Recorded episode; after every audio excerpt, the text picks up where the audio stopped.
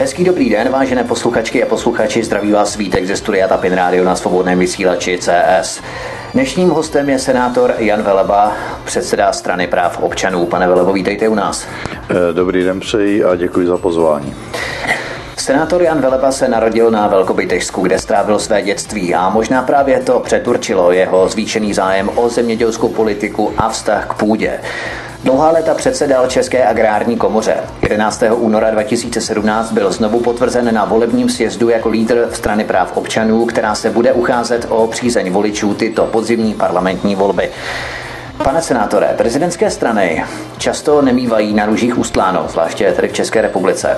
Stávají se terčem častější kritiky, zvýšené kritiky než strany ostatní a nikdy u nás příliš nepodobaly.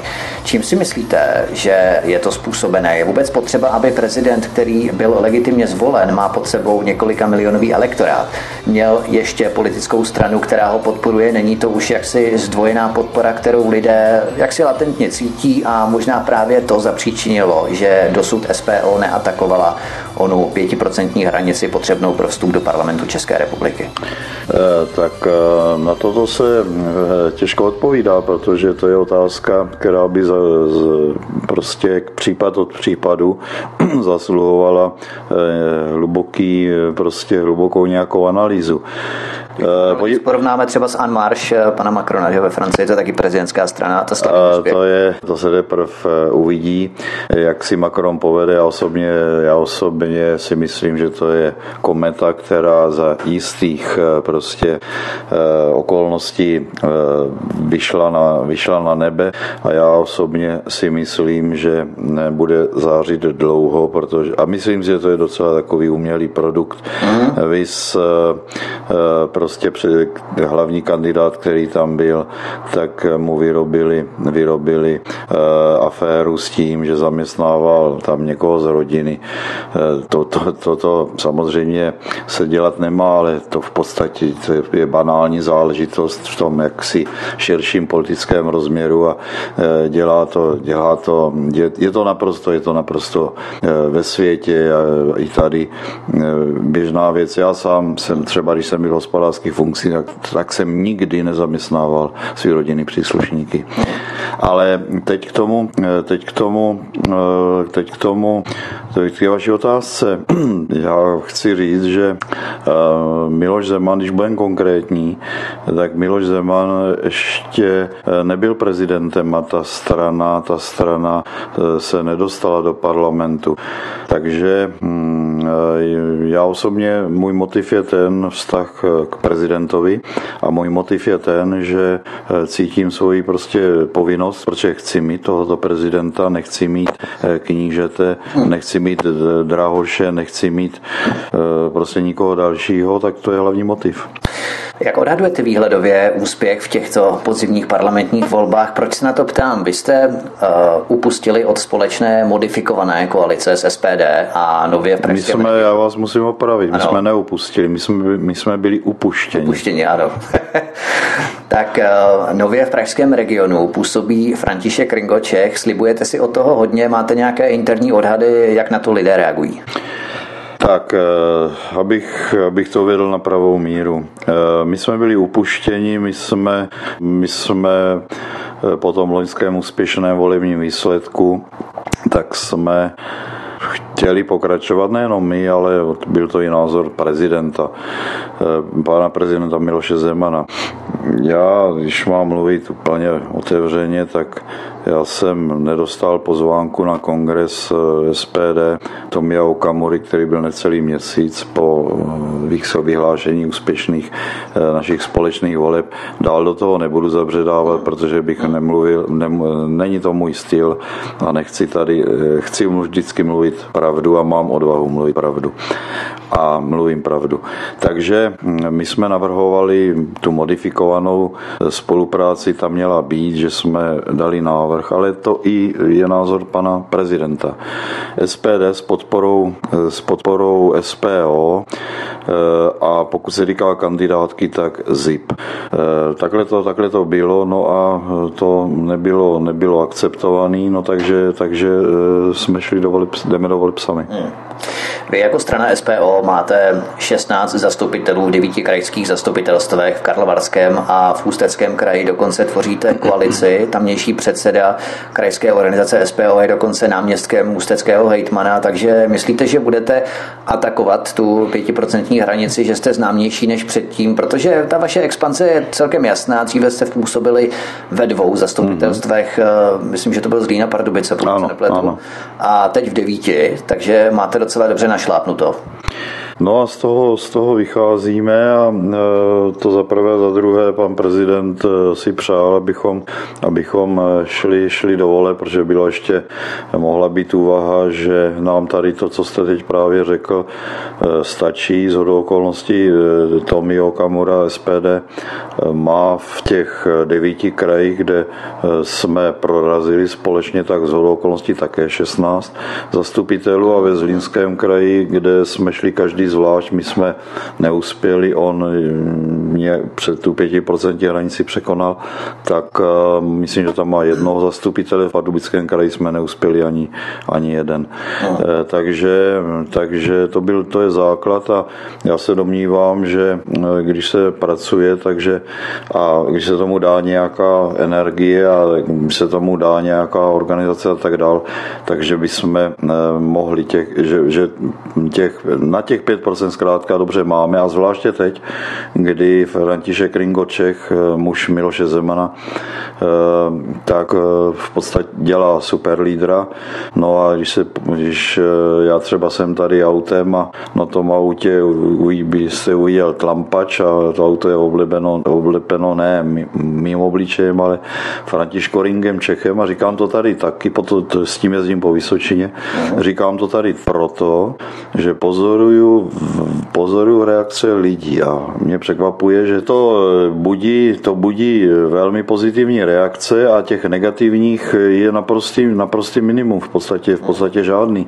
A v Praze to vzbudilo velkou pozornost a Ringo jde z jednoho, z jednoho média eh, do druhého je dneska už eh, čtvrtý, eh, čtvrtý nej, nej, jaksi nejvlivnější. Nejvliv, ne nejvlivnější, ale je v pořadí žebříčku oblíbenosti lídrů, superlídrů, je na čtvrtém místě. Takže to taky něco vypovídá. Takže sečteno podtrženo na těch, na těch 5% máme. A co třeba průzkumy veřejného mínění, myslím, nějaké skutečné, nikoli ty prefabrikované. Vzpomínáme si na poradce premiéra Sobotky, pana Černého, který v jednom e-mailu vyčítal jedné agentuře, že připsala příliš vysoké preference nějaké straně. Tak máte k dispozici nějaké skutečné průzkumy o tom, jak si SPO vede? Eh, máme, máme, máme, máme Sanep, eh, ze září, myslím, že ze srpna nebo ze září, tam jsme měli, tam jsme měli některý, tam jsme měli v určitých krajích přes 4%, například na Vysočině 4,1. Dál jsem se o toho nezajímal, protože já těm průzkumům, to říká, to říká každý, ale co je to skutečný průzkum? Já si myslím, že skutečný průzkum v České republice neexistuje. Ten, který by nebyl cingrunty. Hmm, hmm, vždycky je to nějaká výseč obyvatel. My se tady snaží obsáhnout veškeré ty skupiny, že majetnější, méně majetnější, mladší, starší a tak dále, ale přece jenom eh, nikdo neví, co zatím je. Ale abyste zúročili personálně tu progresi, kterou se SPO bez pochyby ubírá, pojďme se podívat na hlavní témata, se kterými vstupujete do letošních voleb a na určitou strategii, kterou jste inovovali.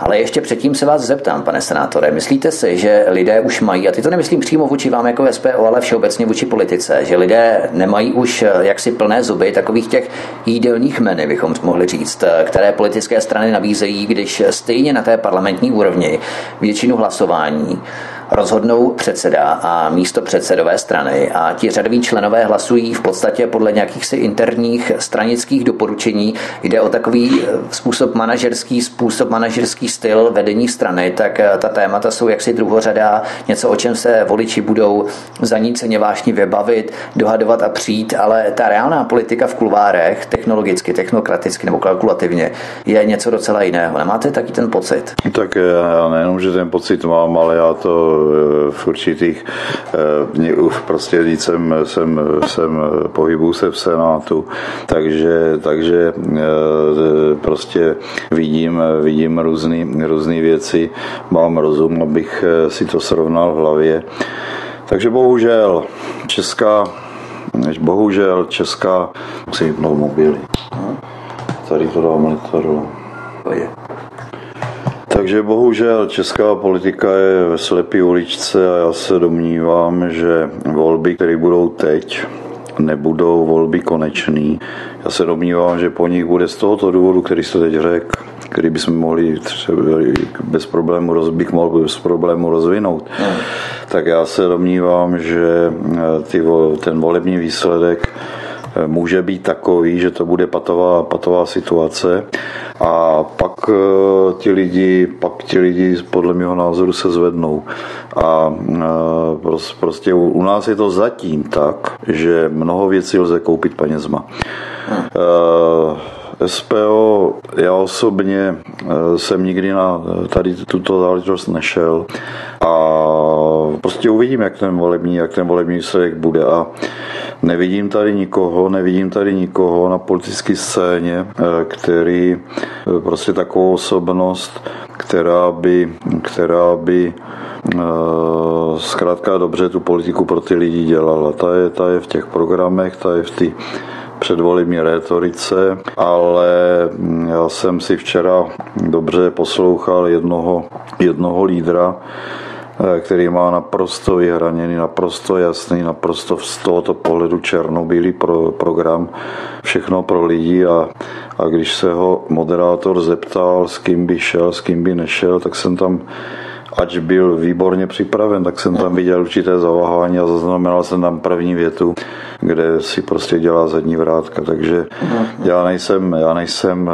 v dobrým rozpoložení na to, abych říkal, že, že, že všechno je špatný a že tady přijde spasitel, který prostě je, jako třeba ten Macron v té Francii. No. Macron, Macron je skvělý rétorik, Macron dovede vystříhnout, eh, vystříhnout vizi a když jsem dělal, jsem dělal, studoval tady v Brně eh, sociologii dálkově, tak jsme tam měli taky nynějšího profesora Ivo Možného. To je, nevím, jestli je, ale byl děkanem eh, po revoluci ergo převratu, byl děkanem filozofické fakulty a tento, tento opravdu kvalitní pán, měl jsem tu, tu možnost slyšet jeho, jeho přednášky, byť to bylo v minulým režimu, museli si dávat prostě pozor na ústa a ten nám vždycky říkal, chlapci, nás bylo 12 v tom dálkovém studiu, chlapci,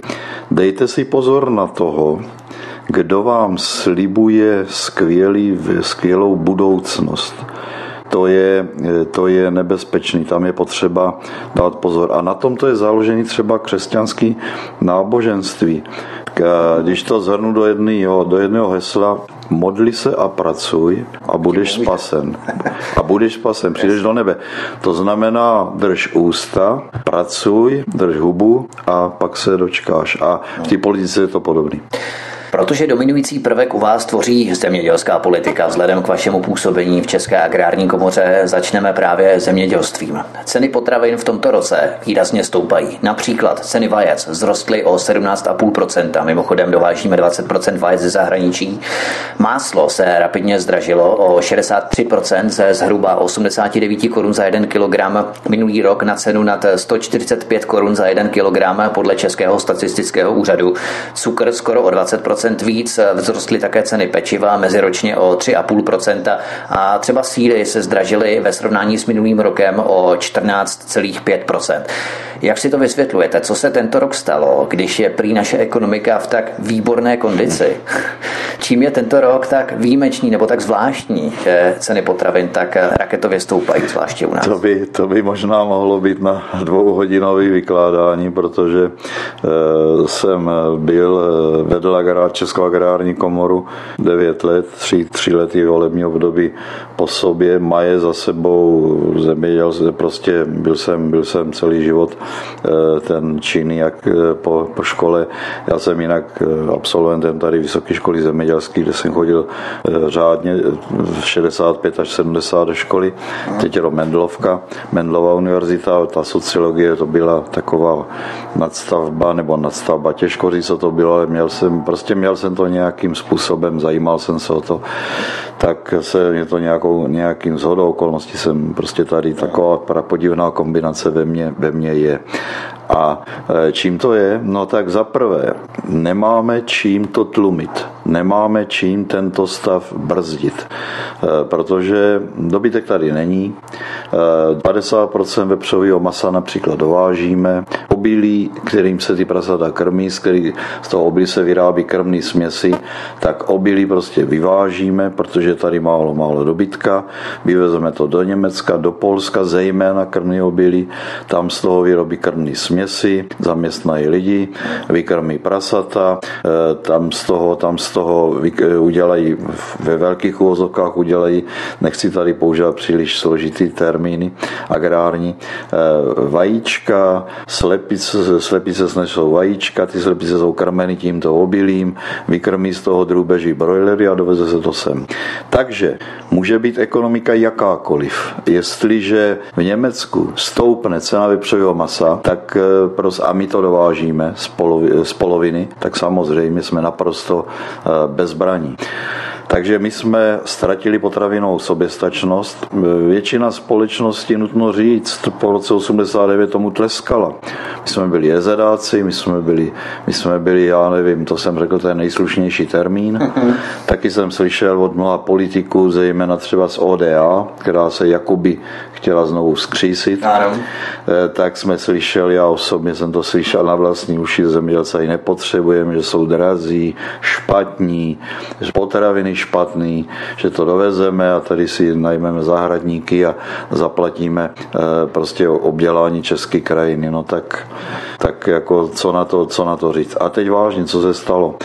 Eh, letos eh, stalo se to, že zaprvé jsou propojené hranice, zaprvé jsou v, v rámci Evropské unie nejsou hranice, to znamená, že my nemáme nijak možnost, jaký nemáme v rukou jediný nástroj, jak nějaký takovýto situaci čelit. Za druhé si myslím, že se sečetl vliv že tady je, eh, se sčítá vliv eh, ruských sankcí, eh, které samozřejmě jsou odvetou za prostě sankce, které nesmyslně každý rok Evropská unie prodlužuje a Rusové zkrátka některé trhy uzavřeli. Když se tady toto stalo, tak Evropa, Evropská unie byla, všechny státy dohromady, byly v situaci, kdy ruský trh najednou přestal odebírat síry z Evropské unie. Mhm. A bylo to 36% exportu. E, potom... E, přebytek. E, takže byl, takže byl okamžitě přebytek, okamžitě se srazila, srazila cena a okamžitě prostě následně se likvidovaly další krávy, protože cena byla taky pod 5 korun za litr kvalitního mlíka dávali farmářům nebo nám zemědělcům. A výsledek byl, výsledek byl ten, že se to prostě do toho budoucna, ty předpoklady, dál se prostě nějakého, nějakého rozvoje, nějakého rozumného vývoje, dál se prostě e, nějakým způsobem zastavili. Další věc jsou obchodníci.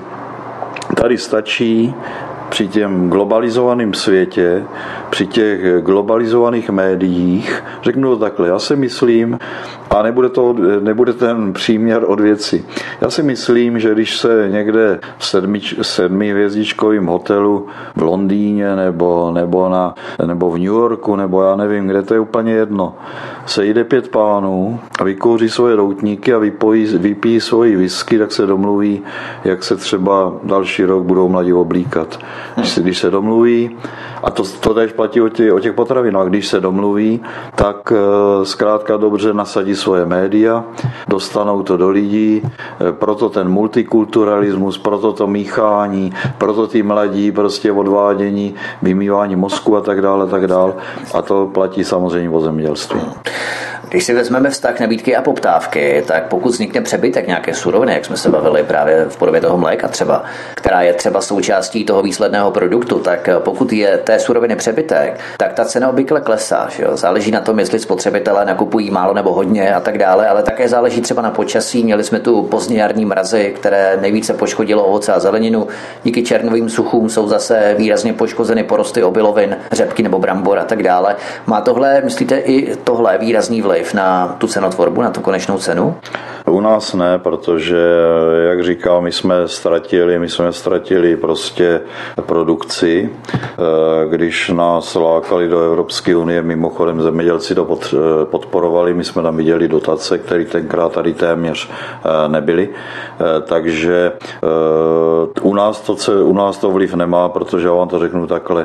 Jestliže třeba u, těch, u toho ovoce, jestli u toho ovoce máme soběstačnost, já nevím, a kolem 40%, myslím o ovoce mírného pásma. Jestliže u zeleniny máme soběstačnost něco jenom přes 30%, nechci to bagatelizovat, tak eh, je, tak je to celkem, tak je to celkem jedno na tu cenu, ale tady je jiný, jiný faktor. Tady je, tady je otázka ta, že český spotřebitel, český občan si konečně začíná slyšet na české výrobky. Eh, byl to agrární komora proto tehdy tenkrát prostě hodně moc, hodně moc udělala. Eh, byl jsem u toho.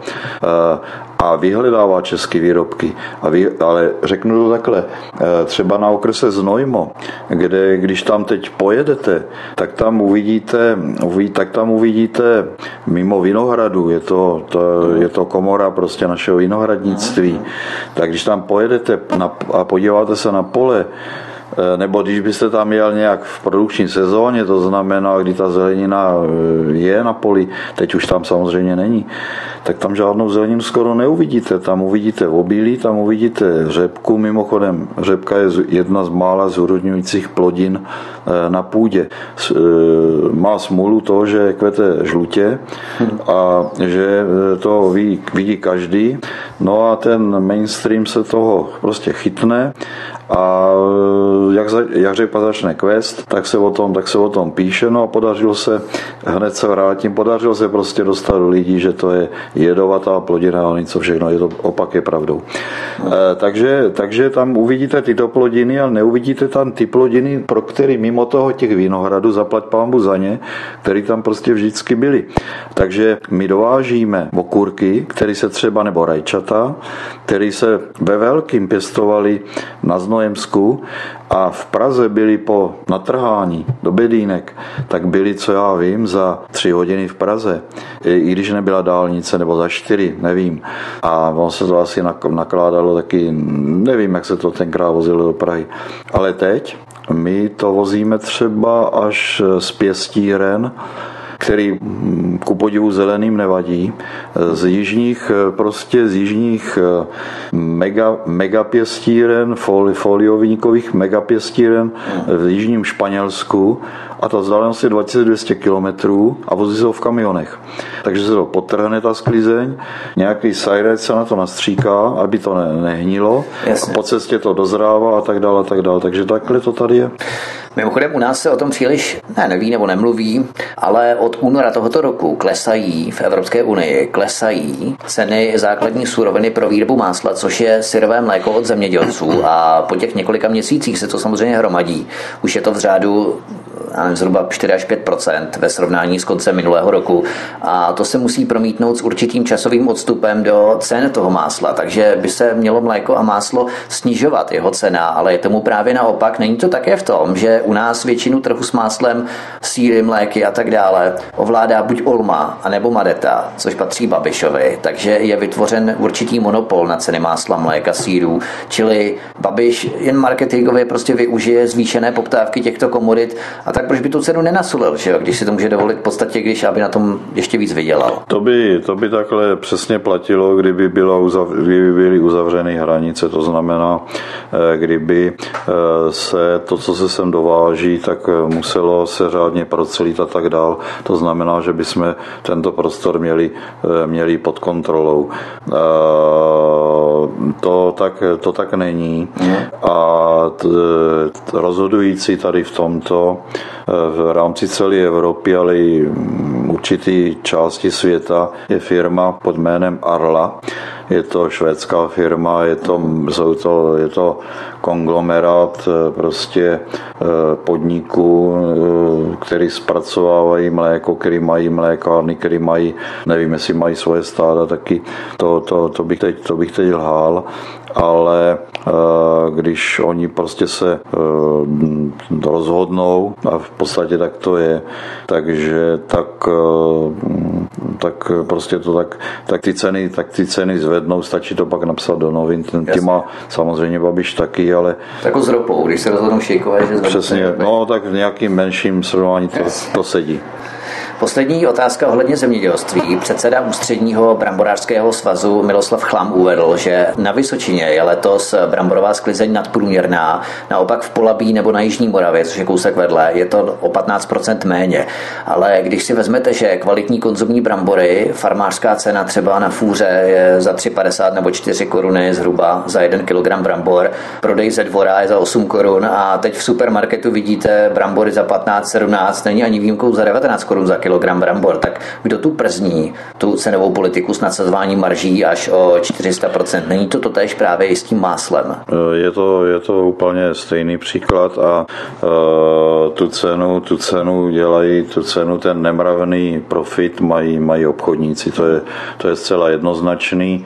Eh, naši politici tomu šli výrazně naproti eh, po roce 89 a eh, kdy prostě ty zahraniční obchodní řetězce potravinový, můj slogan je už asi 20 let stejný, to jsou prostě, to byly zejména z začátku, teď přeci jenom už jsem tam českého se tam něco objeví a je velký tlak, tak to, jsou, to byly jednosměrné potravinové dálnice. Uh-huh.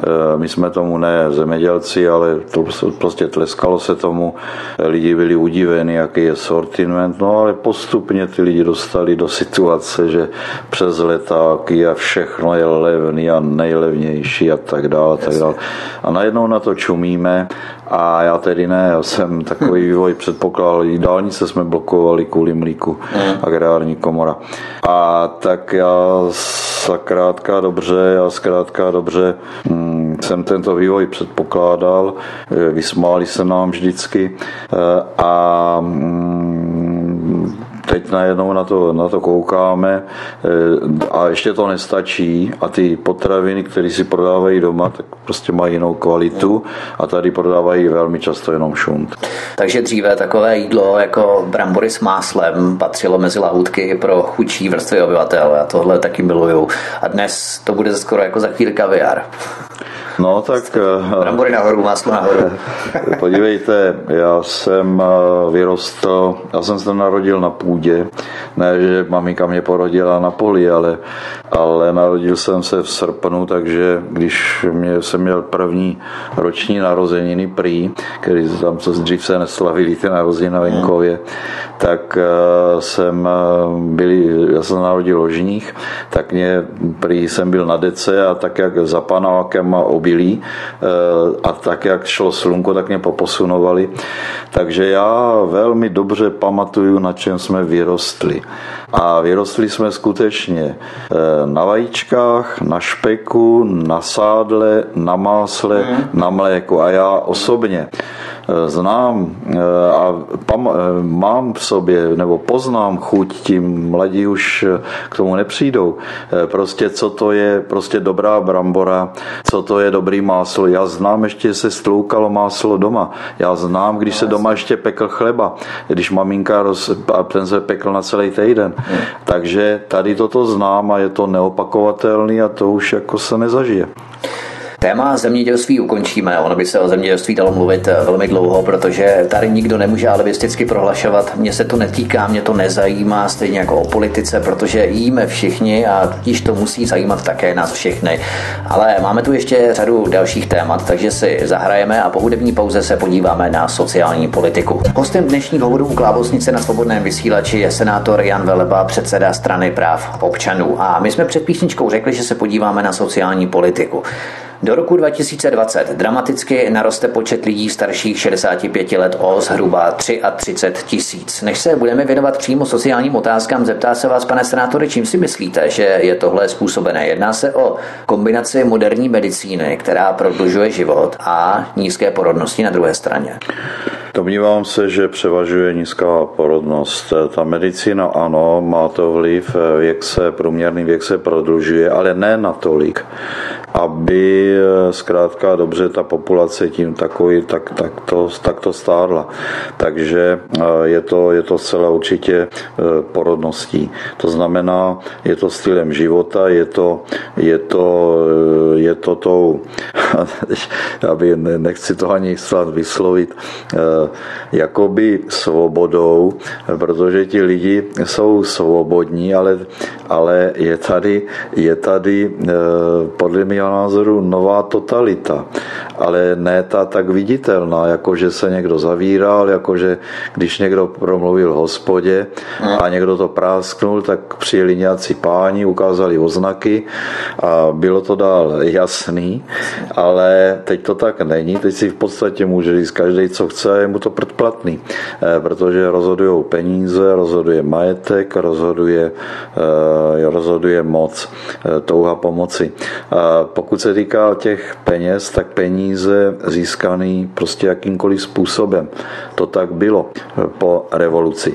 Takže ti lidi mají moc starosti, ti lidi, mají, ti lidi se ženou za něčím, co nedovedou uchopit, to znamená potřebují peníze, peníze, peníze, odkládají třeba eh, první dítě, eh, odkládají sňatek, to dítě už mají, odkládají sňatek, to znamená, když jedno mají tak jsou opatrní, to druhý už nemají v takovýhle, v takovýhle partnerském vztahu.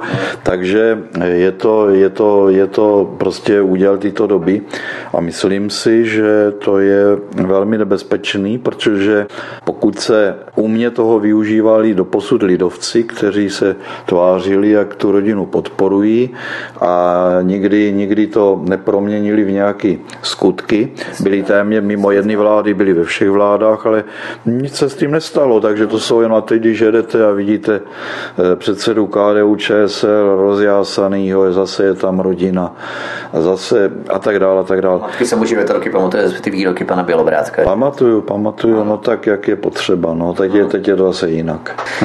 A když navážeme přímo na tu sociální politiku domovy s péčí o seniory, má stát možnosti, ať už kapacitní, logistické nebo finanční, řekněme, jakým způsobem pokrýt tuto vzrůstající poptávku o pobyty seniorů v těchto zařízeních, nebo je výhodnější posílení terénních služeb? Já si myslím, že eh, protože eh, mám senátní obvod můj je 44, což je eh, jako Chrudim a je to většina okres, větší část okresu Chrudim a menší část okresu Havlíčkův Brod. Takže já tyto zařízení třeba domovy seniorů, jak v péči nebo mm, pod, pod,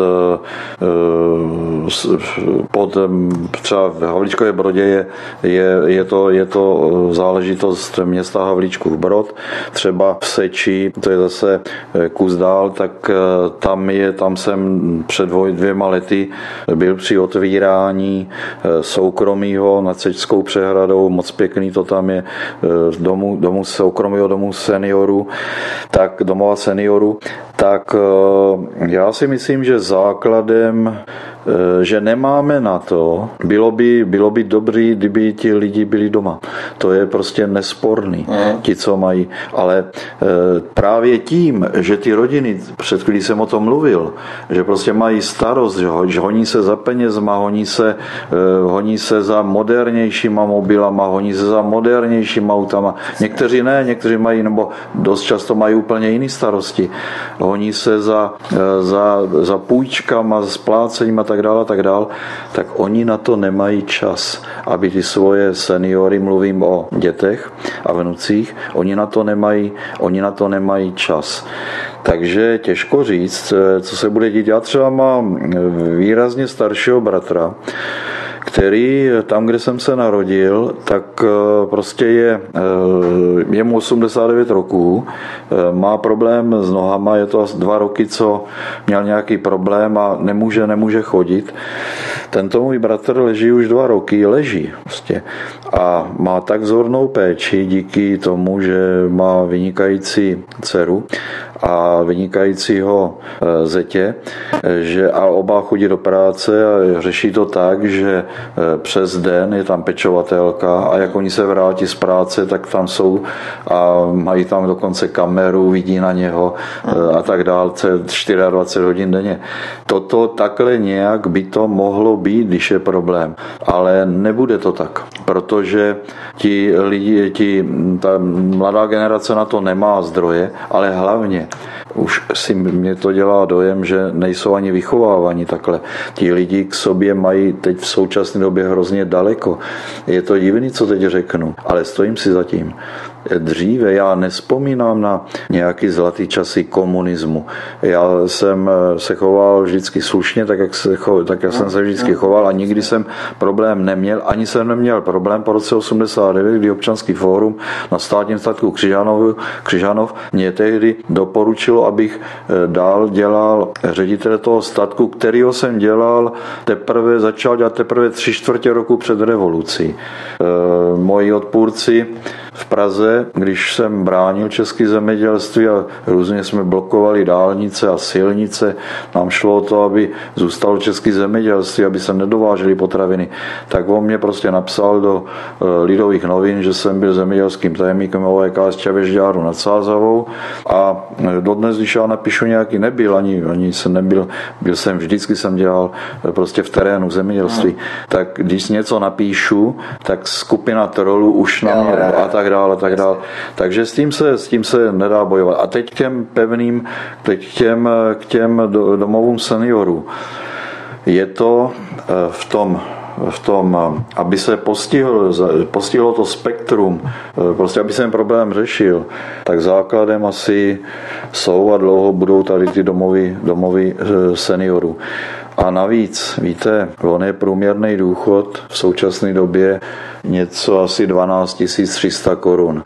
Já mě vždycky málem upadne volant, když jedu po dálnici a čtu různé billboardy, jak ti třeba sociální demokraté, jak se zasloužili, jak jim přidali a tak dál.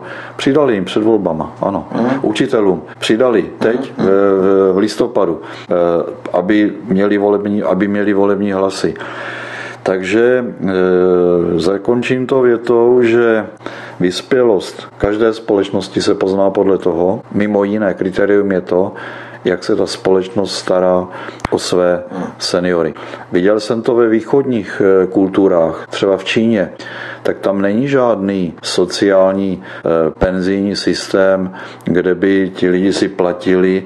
Ostatně ta Čína ten její hospodářský zázrak, kdy meziročně je tam, eh, myslím, že nejnižší eh, přírůstek meziroční HDP byl, myslím, 6% a celý světový tisk o tom psal, mm, jak je, jak je, jaká je to bída.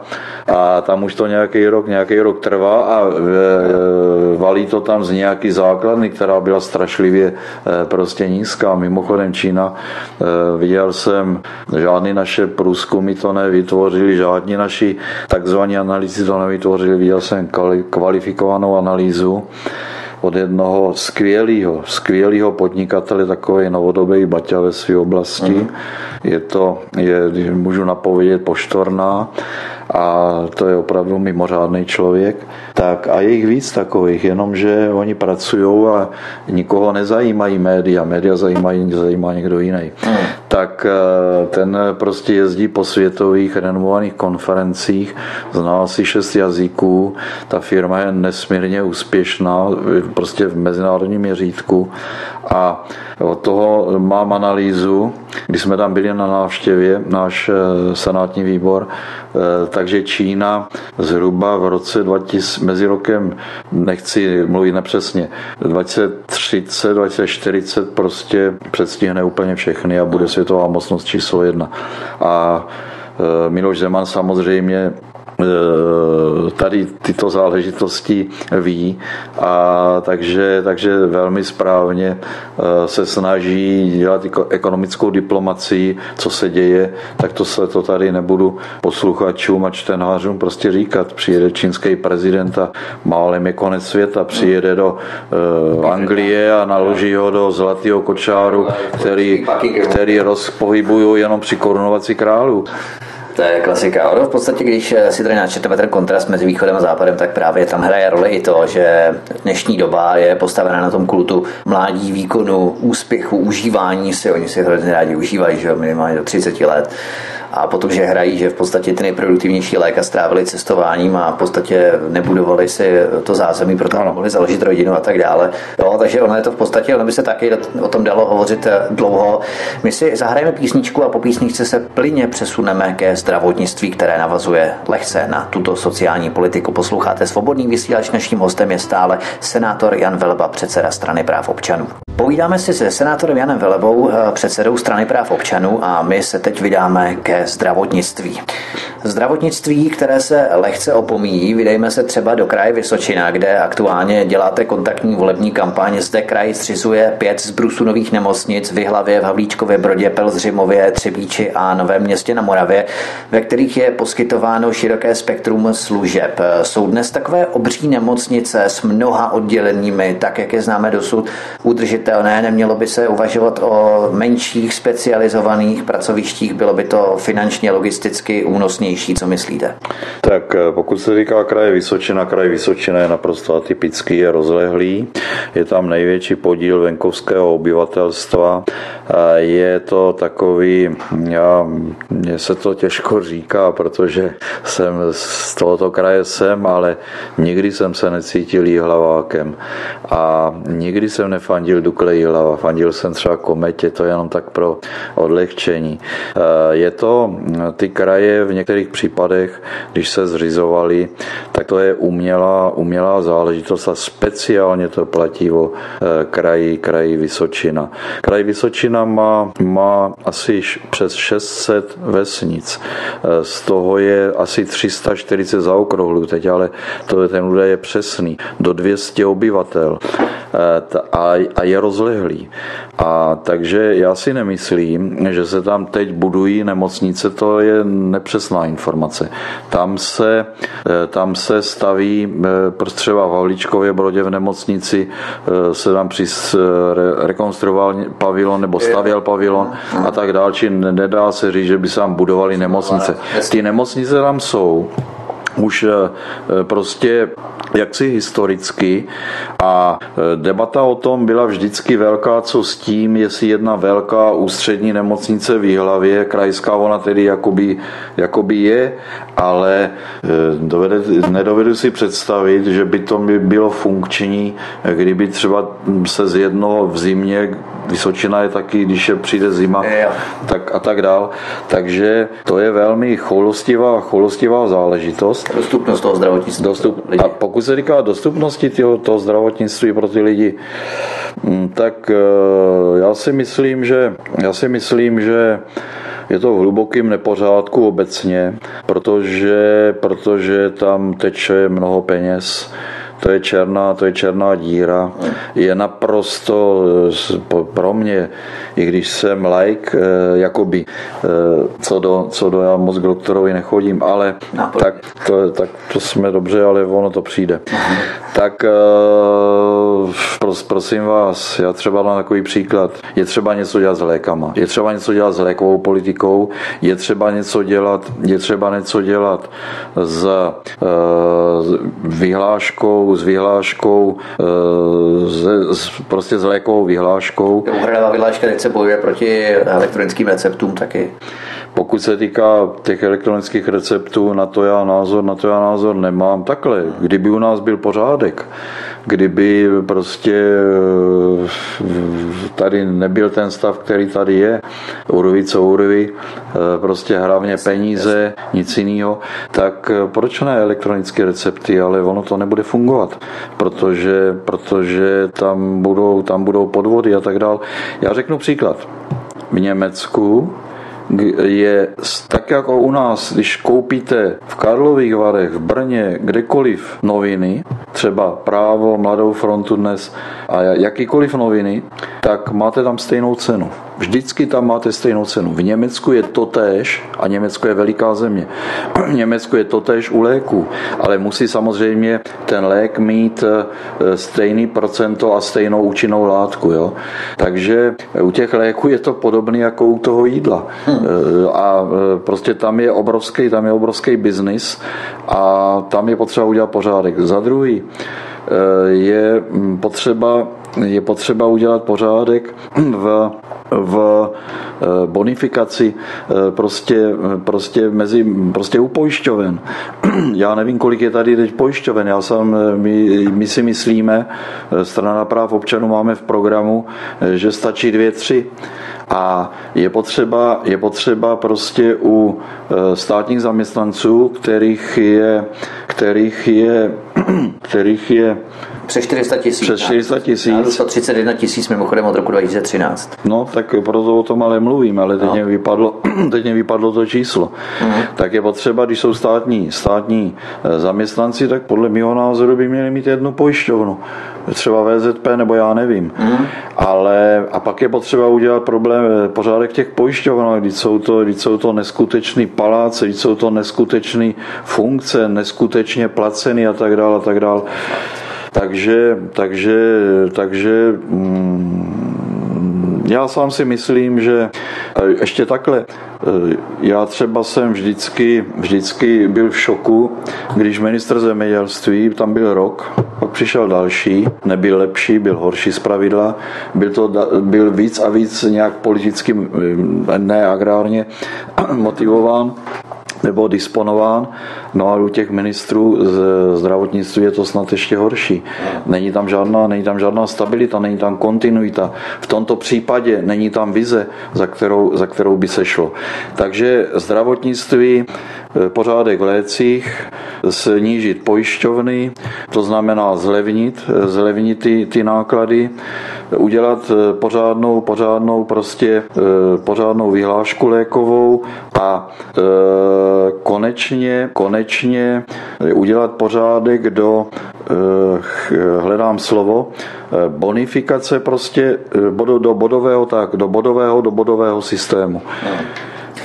V souvislosti s úbytkem zdravotních sester a lékařů v eh, krajských nemocnicích eh, panují i takové názory, že lékařské fakulty u nás poskytují základní studium zdarma, zatímco v západní Evropě se jedná pro našince o poměrně nákladnou záležitost, tedy po absolvování studia by měli naši lékaři minimálně pět let působit u nás v nemocnicích, aby vrátili do systému ty prostředky, které do nich během studia systém vložil.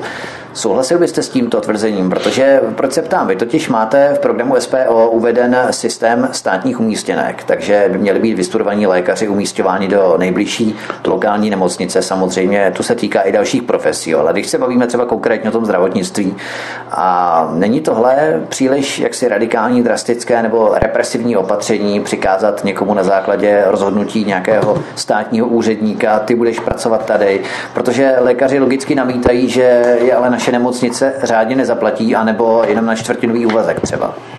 Tak já nevím, jestli tam, jestli tam máme terminus techniku státní umístěnky, to určitě tam nemáme, já to pak najdu, mám tady program před sebou, určitě tam státní umístěnky nejsou, ale, ale je logické, že, eh, že chybí lékaři, eh, chybí dost často kvalita, eh, my to nahrazujeme tím, že i lékaře jakoby Eh, jakoby hm, jsou tady lékaři ze zahraničí, třeba z Ukrajiny, nejsou to jenom zdravotní sestry, jsou to i lékaři.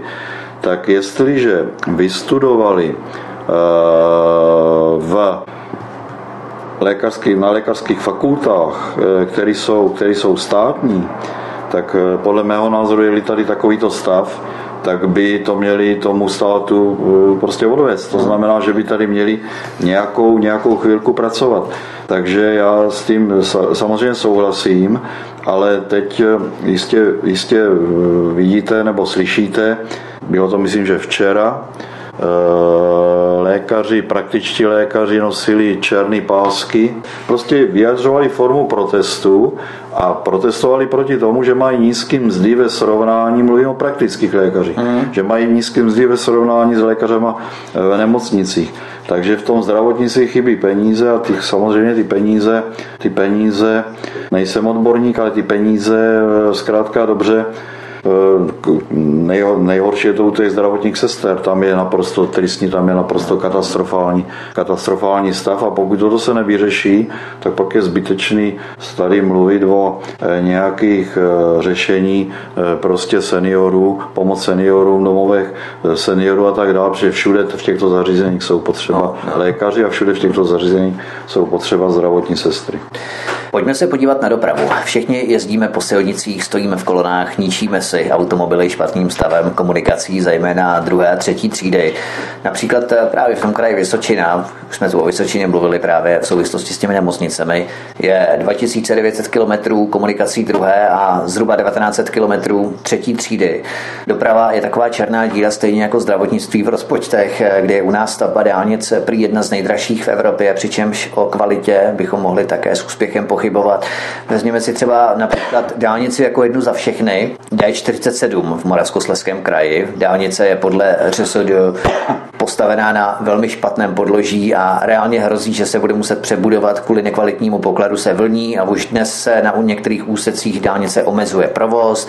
Hrozí také provalení opěrných zdí, které jsou ukotveny v nekvalitním podloží a tak dále. O této problematice se neustále, já si dovolím ten expresivní výraz, žvaní, tlachá v politice. Ale zatím se na celostátní úrovni neučinilo žádné rozhodnutí, jak masivně tyto komunikace opravovat, zejména komunikace druhé, třetí třídy. Co s tím? Máte to pokryt pokryté v programu SPO? Pokud se týká dopravy, tak eh, když se podíváte do našeho programu, tak je jeden z nejpropracovanějších, protože na to máme, eh, máme velmi dobré odborníky. Konkrétně tento program, na tomto programu pracoval bývalý minister dopravy Jaroslav Šlink. Uh-huh. To není jenom dálnice. Eh, v současné době, když jedete po České republice, už aby byla zima, už aby mrzlo a aby někde byl sníh, aby, aby eh, je to vyhnalo z těch, z těch silnic. Třeba u nás, když jedete na Vysočině, když jedete ze Žďáru směrem na Křižanov, tak nevím, třeba ten, tento den eh, zrovna ne, ale možná už se stěhují a připrav, budou se připravovat na jaro, až si to tam se vyloží. Takže tam potkáte čtvery semafory, ne semafory jakoby na přechodu nějakým, ale semafory prostě eh, opravou, opravou silnice dojedete do Křižanova, ten je neprůjezdný, tak vás to zažene po takovýma, já to tam samozřejmě velmi dobře znám, takže já si poradím, takže to není jenom dálnice. No a ta doprava, ta doprava, eh, to je, to je, to je průšvih, protože my jsme, my bychom mohli významným způsobem naše republika těžit se své geografické polohy, protože jsme skutečně střed Evropy a je úplně jedno, jak se to, jak se to bere. A místo toho, aby jsme toho využili, místo toho, abychom dávali investice, eh, mluvím dlouhodobě, to je desítky let, eh, do železniční dopravy, do vodní dopravy, tak místo toho jsme sem pustili kamiony, zahraniční kamiony a protože jsme skutečně střed Evropy a protože jsme dlouhou dobu od nich dokonce vůbec téměř nic nevybírali, nechali jsme je rozbít ty silnice, oni nejezdí jenom po... Ani nevážíme, že to znamená, že oni jsou Ani, těžký. Přes, přesně, přesně tak. Znám, znám případy, kdy přijel, ještě, ještě ty hranice nějaký byly, přijel před naše území, přeložil to a e, nebo naložil, tak, naložil, projel, do, dojel. No, přesně tak, přesně tak. No. A takže, takže, takže podívejte, já jsem, já teď hodně jezdím a už jsem si teda na to zvykl, je úplně jedno, jestli jedete, a fakt nepřeháním, jestli jedete po dálnici D1 nebo po jiný, nebo po jiný dálnici, nebo jestli jedete po silnici první třídy, nebo jestli se v zoufalství snažíte, protože to třeba znáte, tu, tu, tu oblast, eh, jet eh, někde, někde bokem po těch silničkách, že, takže vždycky vás dostihne eh, tady toto. Je to, je to enormně teď vidět a myslím si, že nás to zkrátka dobře doběhlo. Takže ta doprava, vrátit se na železnici, a protože máme jednu z nejhustších železničních sítí v Evropě, silničních taky, ale železnice, železnice je tradice. A konečně něco začít dělat s lodní dopravou, kterou blokují, eh, blokují zelení, prostě mluvím teď o Laby, eh, a mm, prostě tam, tam u ty, u, těch, u ty silnice tam, tam to vidím jako průšvihové, protože tam jsme, tam jsme ztratili mnoho. Mimochodem nemáme dopravy, nemáme státní umístěnky u těch... No, ale tak to jsem si spletl, co omlouvám si s někým jiným záležitost. Posloucháte svobodný vysílač, naším hostem je senátor Jan Velba, předseda strany práv občanů a po písničce se podíváme na poslední blok našeho pořadu, to znamená školství a bezpečnost Evropskou unii. Povídáme si stále se senátorem Janem Velebou, předsedou strany práv občanů a my jsme před písničkou slíbili, že se podíváme na školství. Jak se stavíte ke třem miliardám, které si vymohly vysoké školy, když tu na druhé straně máme bující obory typu gender studies s diplomovými pracemi jako genderové stereotypy v textech skupiny Vysacích zámek a podobně. Je toto navýšení o 3 miliardy opodstatněné? Nemáte pocit, že mají vysoké školy nějaké vnitřní rezervy, jak ohodnotit platy učitelů? Tak, vysoké školy Eh, by si to zasloužili jedně v případě, že by, řeknu to z praktického hlediska, a pak třeba by se mohlo jít do ale to nemá smysl, ty čísla moc. Eh, by se to zasloužili jedně v tom případě, kdyby ti absolventi, který z těch škol jdou, tak kdyby, kdyby Eh, zkrátka dobře byli využitelní, užiteční pro potřeby prostě této společnosti. Dám příklad ze svého oboru. Já jsem tady říkal, že jsem studoval Vysokou školu zemědělskou, tehdejší, nyní je to Mendlova univerzita v Brně. Už se nemenuje Vysoká Mendlova univerzita, dejme tomu, Mendel tomu rozumím. Jediná univerzita, která se jmenuje Zemědělská, Česká zemědělská univerzita v Praze, má asi 30 tisíc studentů. A mě jako zemědělce zajímá, kolik každý rok tam projde nebo udělá státní zkoušku a má diplom, e, prostě kolik je agronomů, hmm. kolik je zootechniků, zařadím tyto obory vždycky pod jedno, ti agronomové, třeba je to fito, to znamená rostlinové lékaři a tak dále, či agronomů, zootechniků, ekonomů, těch, těch, je tam, těch je tam hodně. A dojdete, dojdete k zoufalým číslům. Jsou to pro celé potřeby českého zemědělství, jestli je to z této obří univerzity 20 každý rok, 30, a to už, to už není. A co takže, ostatníma? Co dělají ostatní? To jsou všechno, to jsou všechno takové obory, takové obory, to, to by bylo, to by bylo zajímavý a jmenuje se to Česká zemědělská univerzita. Ale tady v Brně je to, tady v Brně je to podobný. To jsou, to jsou všelijaký magisterský studia už i na těchto univerzitách. To jsou všechno obory, obory ochrany přírody, to jsou všechno obory, obory, eh, které mají vztah eh, k architektuře krajiny, tu ale dělá, tu ale dělá ten zemědělec, to nikdo jiný nedělá, ale oni to do toho zemědělce dostávají příkazama přes dotace, když neudělá to, co oni mu ti mladí za rysovacím, no teď už není rysovací pak, no za počítačem, prostě který nikdy tu krávu nepodojili, teď už se nedojí, ale já to ještě no, umím, jasně. kteří nikdy nesedli za traktor, to, to by mohli umět, kteří nikdy neprošli pole, nepodívali se, co, takže tak, takhle, takhle se to vyvíjí.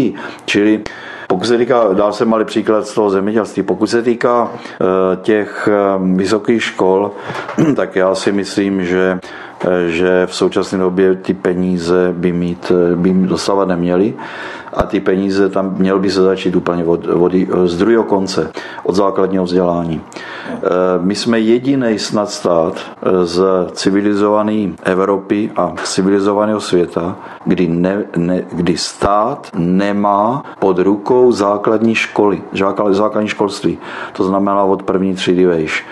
A to proto, to je plot, tady, to, tady ministerstvo zemědělství jakýsi metodický orgán, a dotační orgán a já nevím co všechno, ale to rozhodování a zřizovatel, to jsou kraje. Uh-huh. Takže my jsme jediný stát, který nemá centralizovaný základní školství. Takže tam je třeba začít. Je třeba motivovat učitele, protože k práci, když prostě je cena másla, teď to využiju, je cena másla, já nevím, 80 korun, tak nepotřebujete, nemu, vám nestačí jenom láska. To, to, je, to je podmínkou dobrý, dobrýho, dobrýho výkonu.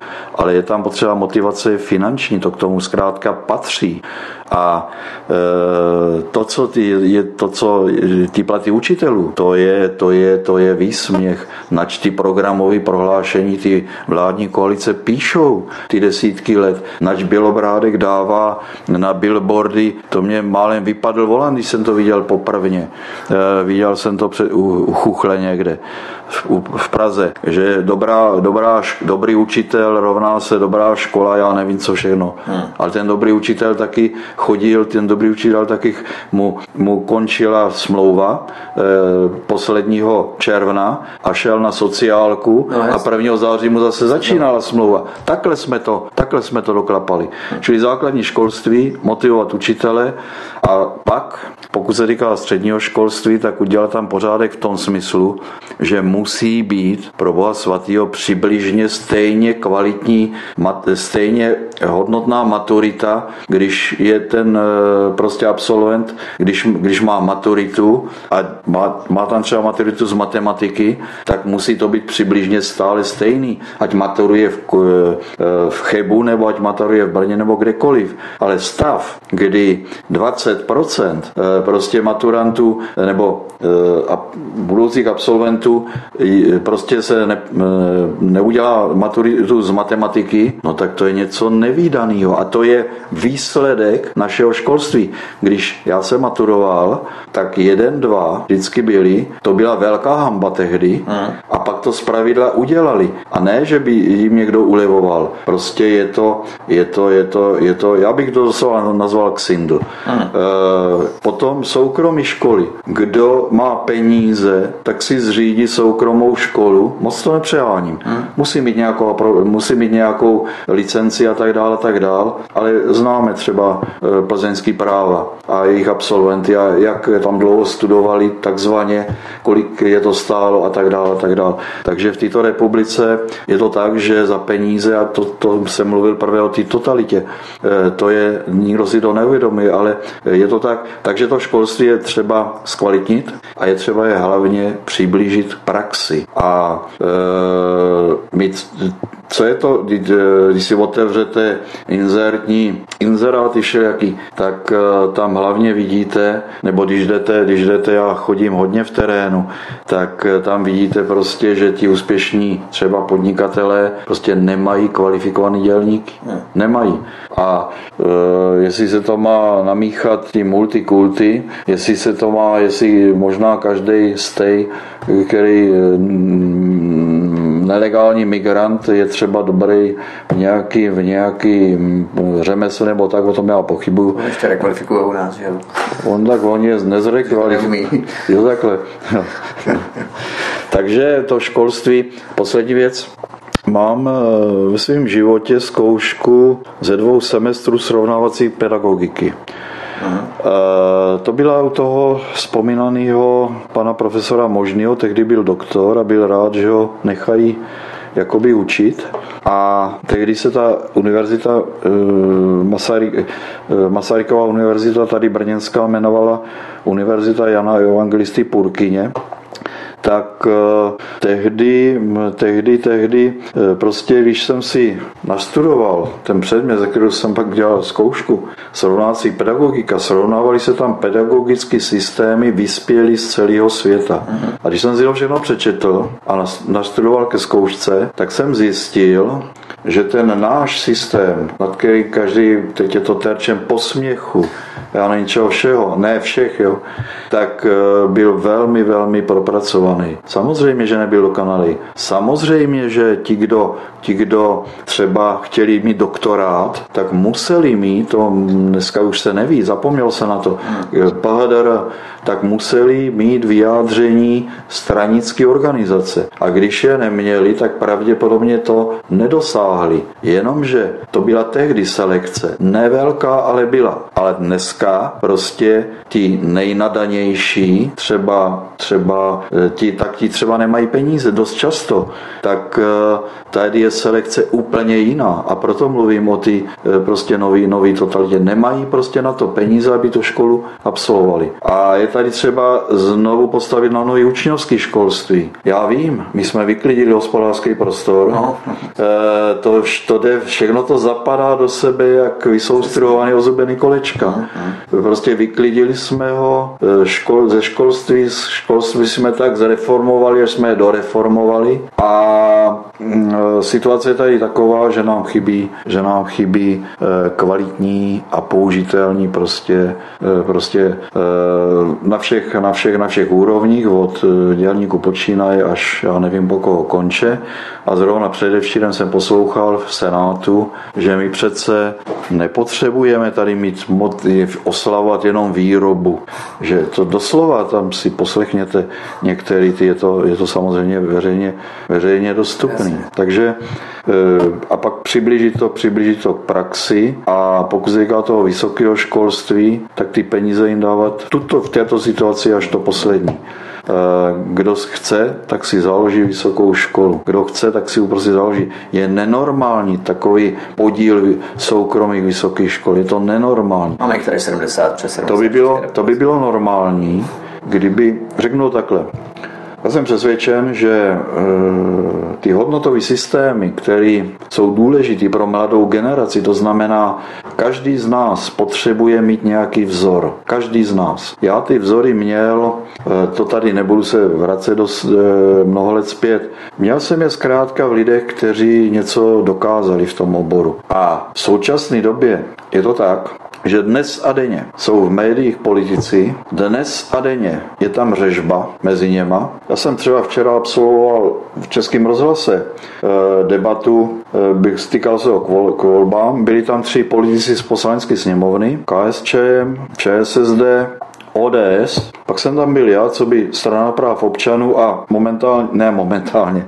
eh, jsem senátor, uh-huh.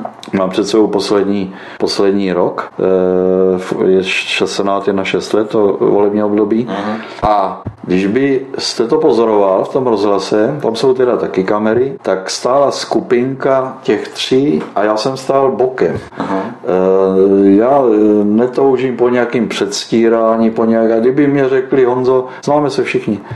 Takhle, s Kováčikem se znám, s Bendou se neznám, s Hamáček tam byl, to je, je rychlokvaška, Naštívil právě to islámské centrum v Praze v ulici na Košínce Al-Firdus, eh, pan Hamáček 22. září. To jsem měl vidět.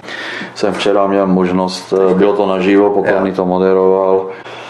Eh, těžko se mu to moderovalo, protože jakoby povinná, povinná nevědomá úcta k předsedovi Senátu a co kdyby byl znova náhodou a tak dále, a tak dále, a tak dále.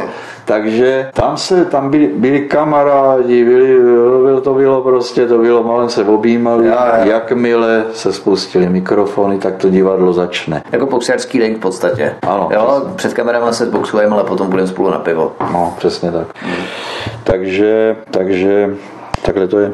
Takže se shodneme na tom, že bychom se měli soustředit na obory, které mají perspektivu přímého uplatnění na trhu práce, obory týkající se zemědělství, potravinářství, kovovýroby.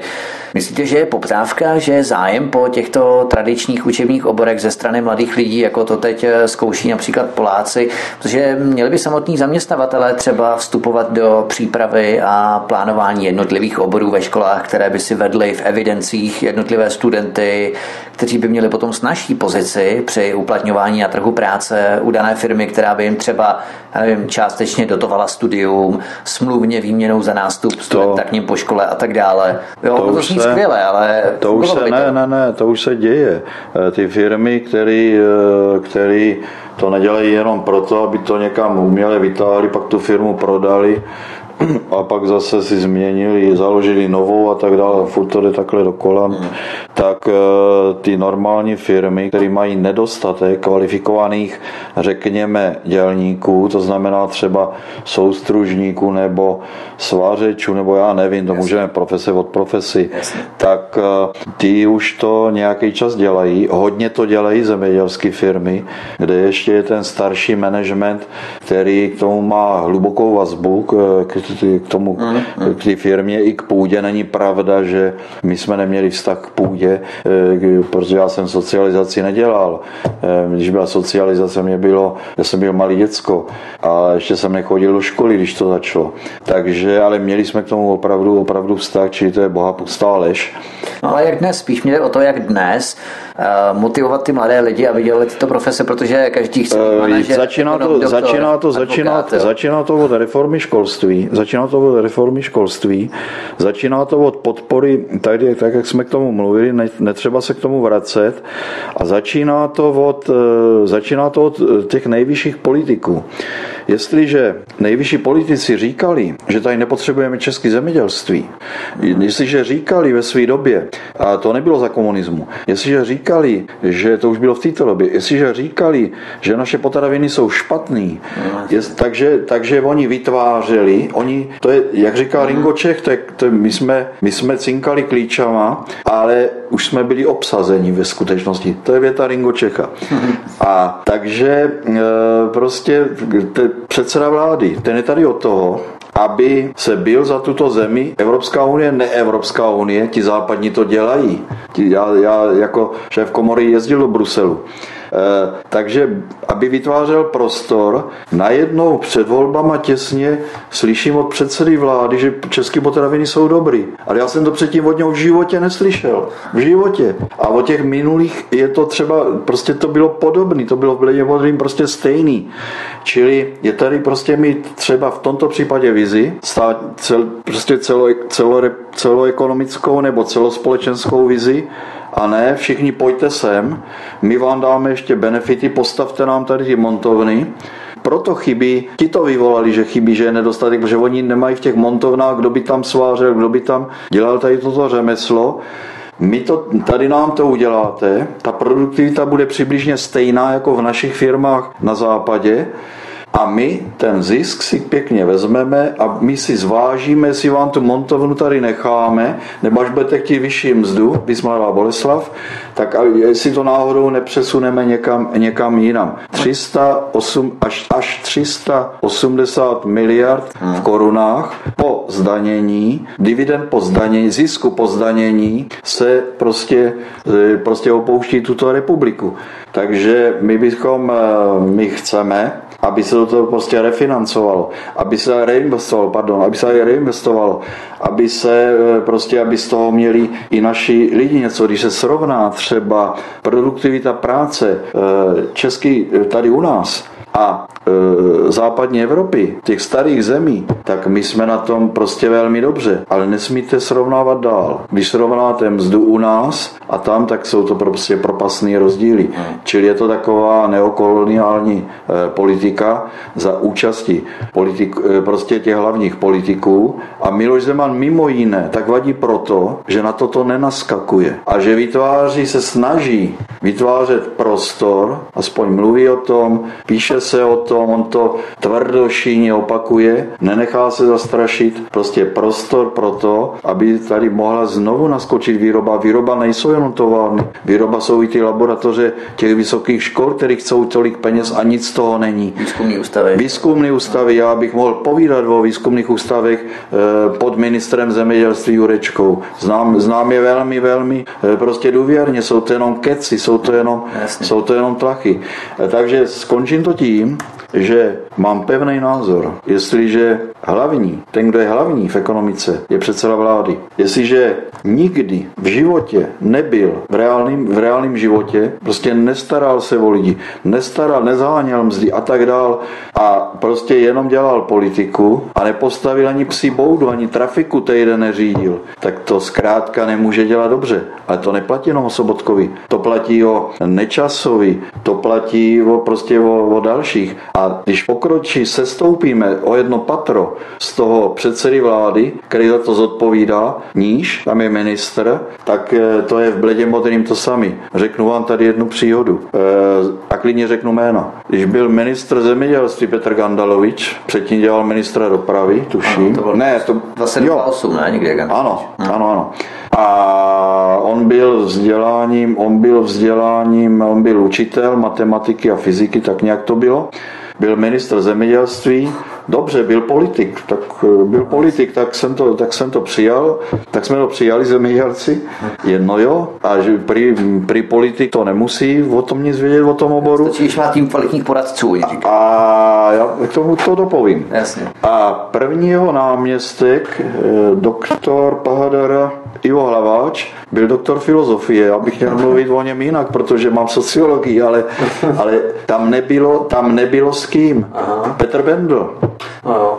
Petr Bendl měl poradce, velmi jsme na něho tlačili, aby do týmu poradců zařadil nominanta agrární komory. Co znamená odborníka?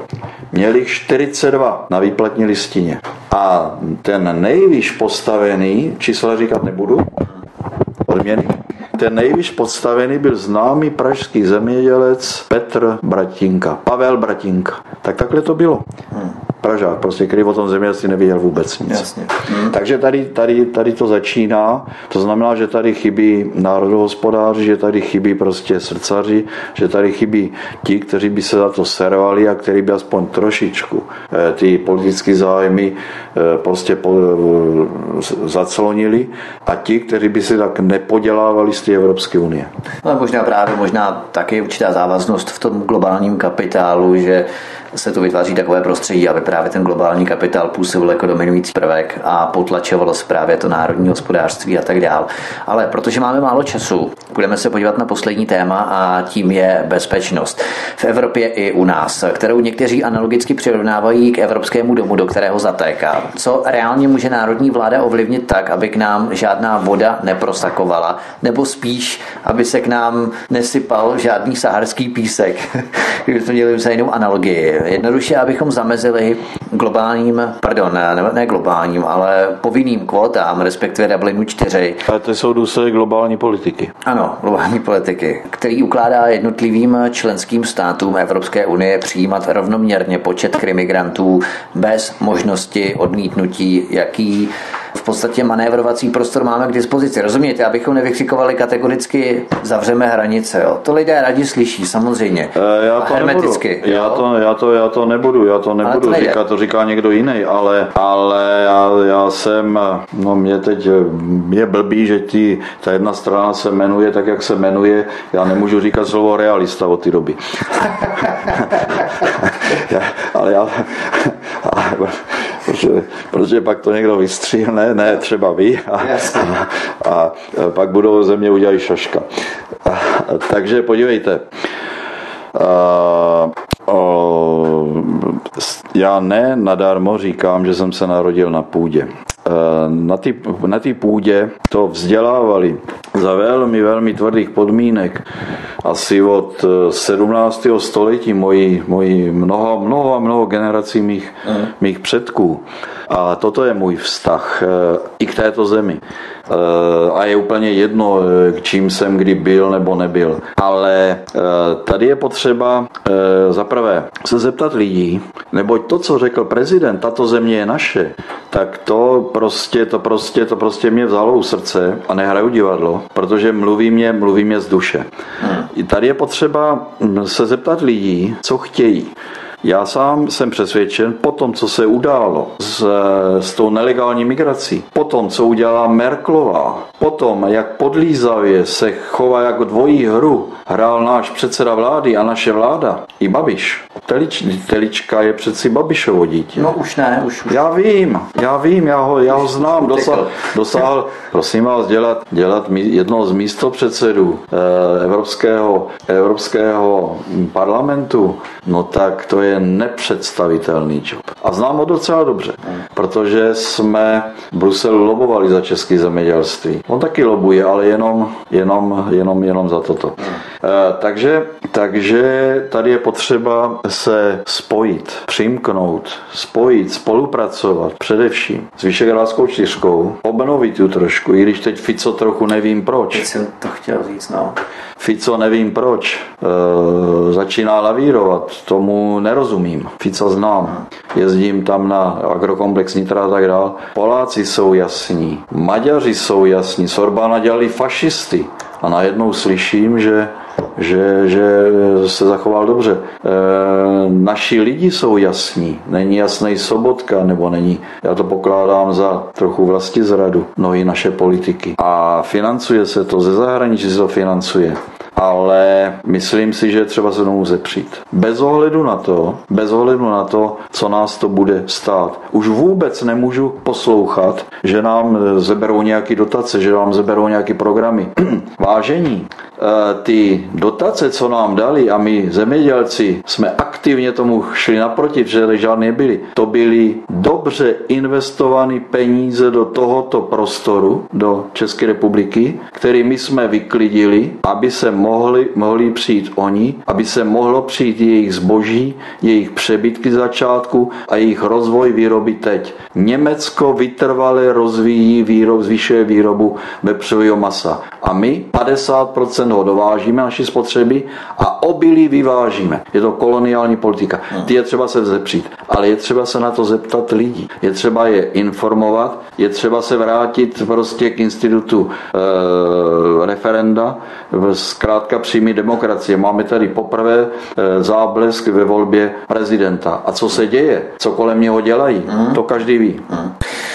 Vy objíždíte Vysočinu, vesnice, prodejny, setkáváte se s lidmi. Do jaké míry je migrace nosné téma, podle kterého se lidé rozhodují, koho si nakonec vyberou? Myslíte, že při takové prohlubující se migrační krizi je upíráno právo lidem určit politikům, jak mají dále konat právě v souvislosti s tou přímou demokracií a ohledně té bezpečnostní politiky je to opravdu to, co lidi trápí na prvním místě, nebo je to nejvýše postavená položka v žebříčku jejich priorit?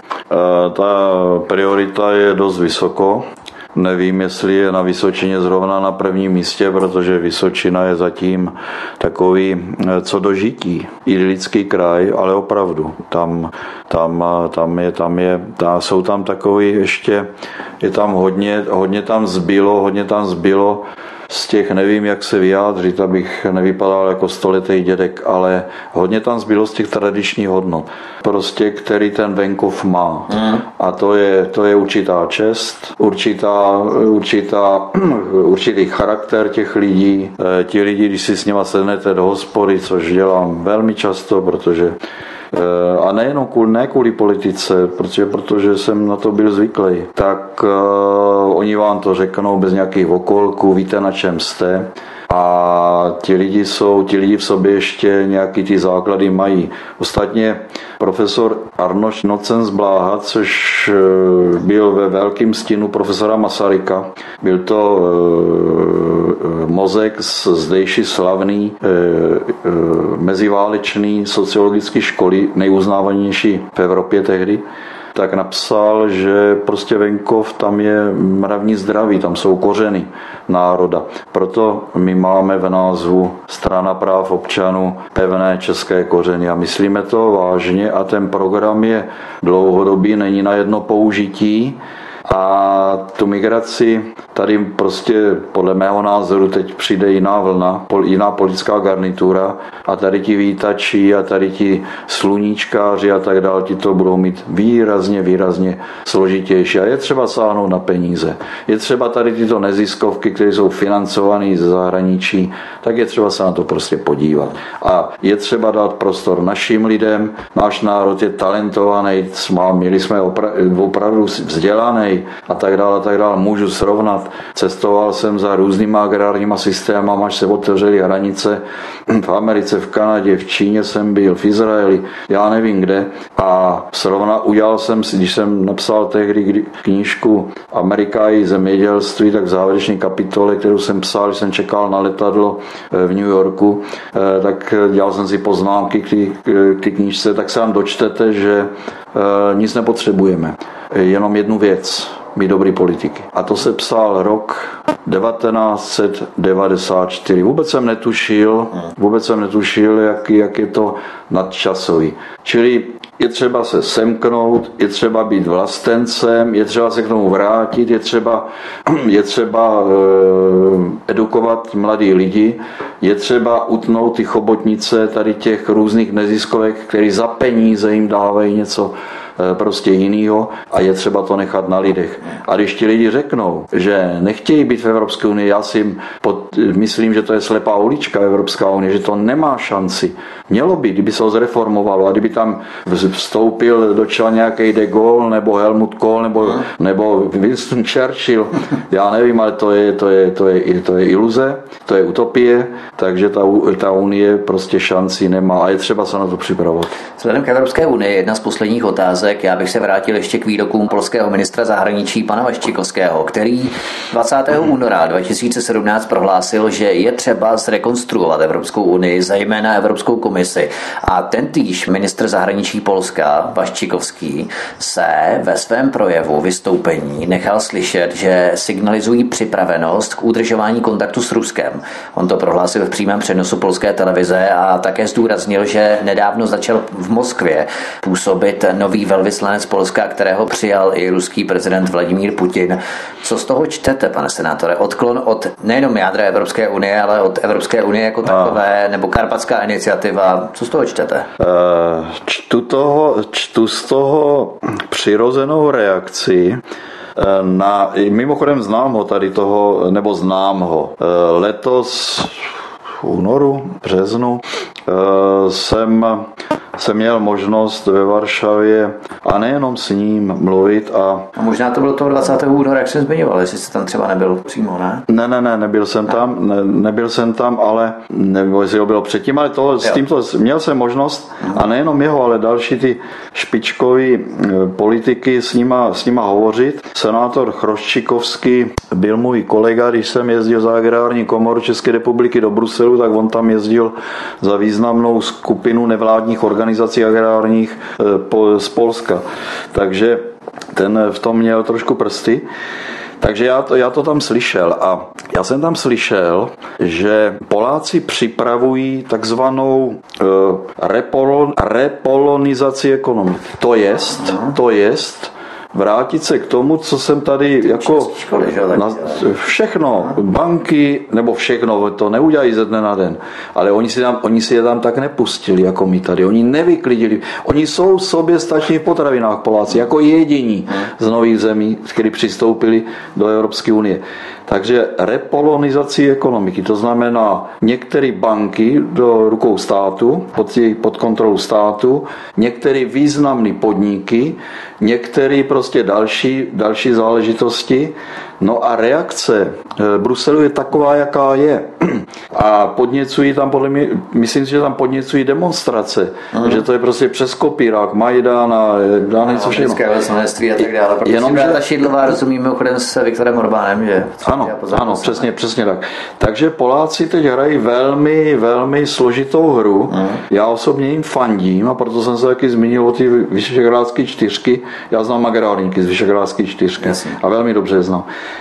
A oni teď balancují, oni teď balancují, balancují na hraně. A když vidí ty zběsilé reakce toho Bruselu, tak si vytváří prostě zadní vrátka, ale to, i toto mě překvapilo, protože, protože je přeci známá historická nevraživost mezi Polskem, mezi, mezi Ruskem, Rusama a tak dál, to tam je, Katyně a tak dál, a tak dál, spát letadla eh, s, já nevím už jak je to dlouho, kdy bratr současného předsedy eh, práva a spravedlnosti zahynul s generalitou, s vládou, ministrama a tak dál. Ale toto značí prostě, že Poláci se připravují na, připravují si zadní vrátka. A když mě taky někdo řekne, že Evropská unie, ty frázy jsou furt, včera, včera ten eh, předseda poslanecké sněmovny to tam zase chrlil do českého rozhlasu a téměř nechtěl nechat nikoho mluvit, ale to se mu nepodařilo. Tak eh, když slyším tady ty fráze, jak je potřeba pokračovat v té integraci a tak dál, tak se tomu usmívám, že tak to nebude. No, to má jako přes kopírák. No. Poslední otázka. Jak byste vyzval nebo vybídl tradiční chronické nevoliče, aby tentokrát přišli k volbám a jednoduše někoho zvolili? Třeba vás nebo nikoho jiného. Ponechám na vás, jakou cílovou skupinu, na jakou cílovou skupinu se chcete zaměřit, na mladší, na starší, středně příjmovou nebo dolních 10 milionů. Ale jak byste tyto nevoliče přilákal k volbám a taková podotázka, jaký je váš cíl, myslím cíl SPO, který jste si vytkli, vytýčili v letošních parlamentních volbách? Eh, můj cíl, cíl strany práv občanů samozřejmě je konečně překročit 5%. Eh, ta naděje tady je eh, značně, značně, značně zrostla, protože, protože v Praze jsme nikdy neměli nic a tentokrát tam budeme mít. Díky Františko Ringo Čechovi. Čech je Zemanovec. Čech je sociální, byl sociální demokrat, už není. A, takže toto je náš cíl, přes 5%. A koho chceme oslovit? Já si myslím, že tady je obrovská příležitost a možná vás teď překvapím. Ani ne tak s Tomiem Okamurou, který už nás nepotřebuje, ale to je každého záležitost. Eh, já se domnívám, že se rozštěpí sociální demokracie, protože jestliže teď ještě vykládají před volbama, že je třeba přijmout euro, současný předseda vlády, který doufám, že nebude. se no. E, že to má asi něco slíbeno. Aha. A ví, že prostě dohrál tady. E, jestliže, jestliže, jestliže v Senátu hlasují pro Eh, to, že proti prostě soudí prezidenta, přímo zvoleného prezidenta s mandátem 2 miliony 731 tisíc eh, hlasů a jaký má mandát Senát, o tom se nebudem, nebudem povídat. Já jsem včera vydal prohlášení našeho senátorského klubu, že za to, že pokud se bude pokračovat v této politice, že tady nemá místo na této politické scéně. A myslím to vážně. A neřekl jsem to teď, řekl, říkal jsem to i dřív, i když tam jsem, protože to by tak být nemělo. Takže my eh, si myslíme, my jsme v současné době jediná levicová politická strana a prezident nepochybuje o tom, že bude znovu zvolen prezidentem, tak eh, za prvé bude dobře, když bude mít v dolní sněmovně pevného spojence a my eh, nabízíme sociálním demokratům, ve kterých to v sociální demokracii to vře a já se těším na ten jejich výsledek. Neměl bych takhle mluvit, ale já se těším na ten jejich výsledek bez ohledu na to, jaký bude náš. Ale já si myslím, že oni nám velmi pomůžou. Takže my nabízíme levicovým voličům e, prostě tuto alternativu, stranu práv občanů. Máme tam přímou demokracii. Ten první program, ne tento, napsal Miloš Zeman, když ještě nebyl e, prezidentem republiky. A je třeba prostě konečně jednou tento Rubikon e, překročit. Prozraďte ještě nakonec číslo vaší strany. 30. 30. Strana práv občanů. Víte, já nejsem ten, který to v každé větě dvakrát opakuje, což, je, což, je, což se naučili e, tady ti staří politici z ČSSD a tady těch tradičních stran KSČM a vůbec ODS a vůbec všech, kteří to v každé větě třikrát opakují, aby vyplnili prostor a zatím přemýšlí, co mají dál zalhat. Ja. Tak fajn. Pane senátore, my vás moc děkujeme za rozhovor. Každopádně se vás ještě na konci zeptám, než si zahrajeme písničku, jaké jsou vaše hudební preference, co tak posloucháte za muziku, když brázdíte kvalitní komunikace druhé, třetí třídy na Vysočině, co si zahrajeme nakonec? Podívejte, já jsem složitý, složitější člověk. Eh, mám, mám rád vážnou hudbu, vždycky jsem chodil, teď už ne, na, na mou vlast, na zahajovací koncert. Eh, mám rád country, mám rád lidovou písničku. Když jsem dělal senátní volby, tak bylo sedm koncertů s Ježkou Šmukařem po mým budoucím senátním volebním vodě, co jsem netušil, že zvítězím. A mám s ním, ne, ne, ne na žádný desce nebo na žádným CDčku, mám s ním zespívaný, ne naspívaný, zespívaný tři písničky, takže i lidovky. Takže je to, je to celkem, jak, jaká bude ctěná libost. Ale mohlo... Takže, jak jste říkal o té vážné hudbě, že bychom si mohli dát na závěr nějakou tři a půl hodinovou Wagnerovou operu. Ne, Wagner není můj, ne, Wagner, Wagner, Wagner není můj, to je složitý, tomu nerozumím. No, no, je, tomu nerozumím. Tak eh, dáme si nějakou podobnou eh, ladinou muziku. Hostem dnešních hovorů u Klábosnice na svobodném vysílači byl senátor Jan Veleba, předseda strany práv občanů. Pane senátore, my vám držíme palce, přejeme hodně štěstí do finále. Já vám děkuju a zdravím všechny posluchače a všechny klábosníky, nebo jak jim říkáte, to nevím. A tak trošku se omlouvám za eh, komplikace, které jsem způsobil tím, že eh, jste mě čekali. Mělo to být živé vysílání, ale já jsem měl nějaký problém s autem Jasně. a tak dále, tak dále. Děkuju a těším se na, na, na slyšenou. Mm, já si myslím, že si všichni odechneme v tom stresu, až bude po volbách, až si konečně všichni odpočineme. Nejenom vy politici, ale i my moderátoři. Já se obávám, já vám, já vám teď něco řeknu, co vás překvapí. Já se obávám, že moc ne, že ten oddech bude, že, že, tři hodiny že, není, že, není, že není jisté, ne, že není jisté, jak, jak dlouho tady bude klid v této zemi. Hmm. Protože já si myslím, že to může být hodně rozhozený. Těch 100 dní na klid na vládu, co většinou se dává, tak já si jenom přeju, já si jenom přeju, aby tato vláda už skončila. Skončila, ano.